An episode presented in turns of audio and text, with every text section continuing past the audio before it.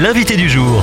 Mon invité ce matin est Jean-François Mouot, bonjour. Bonjour Thomas. Vous êtes le directeur d'Arocha France, une organisation qui vise à mobiliser, à sensibiliser les chrétiens sur la crise écologique et préserver le vivant.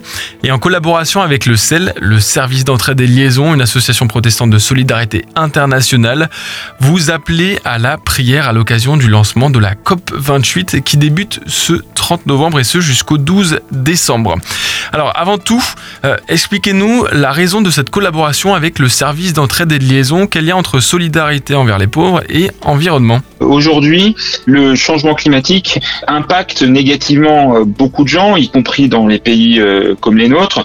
Mais on a fait le constat avec le sel que les personnes qui sont les plus impactées directement et qui sont les plus vulnérables, c'est justement celles qui sont les plus vulnérables au changement climatique. Et concrètement, ça veut dire quoi? Par exemple, les pauvres n'ont pas de quoi s'assurer contre les mauvaises récoltes. Aujourd'hui, le changement climatique menace de réduire à néant tous les efforts qui ont été faits par le sel, par exemple, depuis 40 ans, en tout cas une partie des efforts, des efforts en, vue de permettre euh, aux gens de sortir de la pauvreté, ben aujourd'hui, la tendance s'inverse et à cause du changement climatique notamment, un certain nombre de personnes qui avaient réussi à sortir de la pauvreté se retrouvent de nouveau dans des situations de précarité, de pauvreté à cause des nouveaux défis que constituent le changement climatique et d'autres formes de pollution euh, environnementale. Mais est-ce que c'est vraiment possible de réduire la pauvreté tout en réduisant la pollution euh, liée à l'activité humaine? Est-ce que l'un n'annule pas l'autre et vice-versa? Effectivement, la, la, question de est-ce qu'il faut choisir entre développement et environnement, alors ça, ce serait un vaste débat dont on pourrait discuter discuté pendant très longtemps. Ce qu'on préconise, c'est de continuer à lutter contre la pauvreté, bien sûr, parce que c'est un mandat biblique, euh, mais d'essayer de trouver des moyens de lutter contre la pauvreté qui soient moins néfastes pour l'environnement, et puis surtout euh, de prendre conscience que dans les enjeux, par exemple climatiques, les pays riches doivent aider impérativement les pays les plus pauvres à pouvoir faire face en fait à, à cette dégradation de leur environnement, dégradation climatique. Et donc euh, il y a différents fonds. C'est tout l'enjeu d'ailleurs de cette COP qui sont euh, prévus dans les textes pour financer la transition écologique, des fonds aussi qu'on appelle pertes et dommages pour permettre aux pays de réagir en cas de catastrophe. Et donc on appelle à la prière et à l'intercession sur ces sujets de la COP parce que justement il va y avoir des, discussions autour de ces fonds destinés en fait aux pauvres qui doivent être mis à disposition par les riches pour les pauvres pour euh, s'adapter et faire face à ces nouvelles menaces. Priez donc pour les dirigeants et pour que les bonnes décisions soient prises. Alors, comment ça se passe concrètement les dimanches 3 et 10 décembre? Concrètement, bah, ça se présente sous une forme d'un PowerPoint que l'on peut télécharger, qu'on peut afficher sur les écrans des églises, avec des points qui peuvent être lus en église, et puis ensuite euh, suivi d'un moment court de prière. Donc, euh, c'est bien sûr très sommaire. Hein. On propose euh, de passer entre 5 et 10 minutes. Disons que déjà, si les églises prennent le temps d'afficher ce support de prière et de prendre un petit temps en communauté pour prier sur ces sujets qui sont proposés, c'est déjà un pas en avant important pour beaucoup d'églises dans le fait de bien prendre conscience que ces enjeux font intrinsèquement partie en fait de l'obéissance à la parole de Dieu en tant que chrétien. On est absolument convaincu, tant le sel que Harocha, que les principaux commandements de la Bible, aimer Dieu et aimer son prochain comme soi-même, sont deux commandements qui nous invitent vraiment à répondre à cette crise écologique, en particulier cette crise climatique. Appelle donc à la prière les dimanches 3 et 10 décembre prochains pour que les bonnes décisions soient prises. Est-ce que cet appel-là veut dire qu'on n'est pas encore bien conscient du lien entre foi et engagement social et climatique? Bon, Ça fait dix ans que je suis engagé pour Arocha et la prise de conscience augmente, mais euh, nous avons fait réaliser euh, avec l'IFOP et un autre partenaire qui s'appelle Parlons Climat un sondage dont, dont, les résultats ont été publiés euh, début septembre qui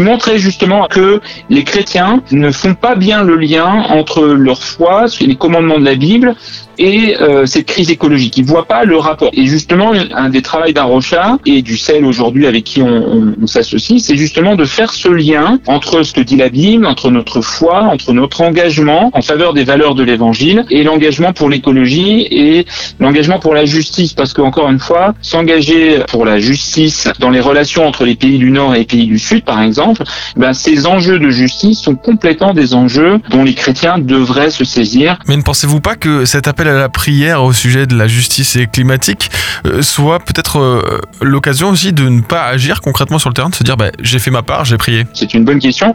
Donc notre souhait c'est plutôt l'inverse, c'est-à-dire que par cette démarche de prier en église sur ces sujets, des personnes qui peut-être ne se sentaient pas concernées vont prendre conscience du fait que c'est un sujet aussi pour les chrétiens et vont vouloir aller plus Donc par exemple, on a un document que Arocha a fait il y a quelque temps qui s'intitule euh, et qu'on peut retrouver aussi sur notre site internet, hein, qui s'intitule Que faire concrètement face à la crise écologique Parce que c'est une question qui nous est posée très souvent. Eh bien, ce document justement commence par la prière et ensuite continue en disant, en gros, on, on préconise trois grandes choses par rapport à cet engagement écologique.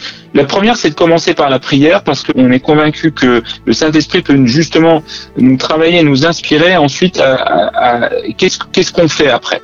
Et, et c'est euh, donc la deuxième étape, c'est on encourage les gens à se former, à, prendre connaissance de, euh, de, de, des enjeux à travers de, de lecture. Et euh, le troisième élément, mais qui est hyper important, à Rocha, donc sur la partie action, propose à la fois des actions collectives parce qu'il faut bien comprendre que l'enjeu de l'écologie aujourd'hui, c'est un enjeu qui va au-delà des actions individuelles. Et évidemment, le propos d'un Rocha ou du CEL est absolument pas d'encourager un quelconque engagement politique partisan. D'ailleurs, on n'est pas là pour dire pour qui il faut voter ou ce qu'il faut penser même, mais plutôt un encouragement quand même à s'impliquer dans la vie de la cité, de la vie citoyenne, parce que euh, il y a des enjeux qui touchent aussi à la justice. Et je, je mets ce point en dernier parce que c'est souvent le premier point quand les gens disent bah, qu'est-ce que qu'est-ce peut faire sur la crise écologique et ils vont dire bah moi je prends plus l'avion ou je mange moins de viande ou, ou je chauffe moins dans ma maison. C'est malheureusement pas suffisant parce qu'il faut des changements beaucoup plus structurels.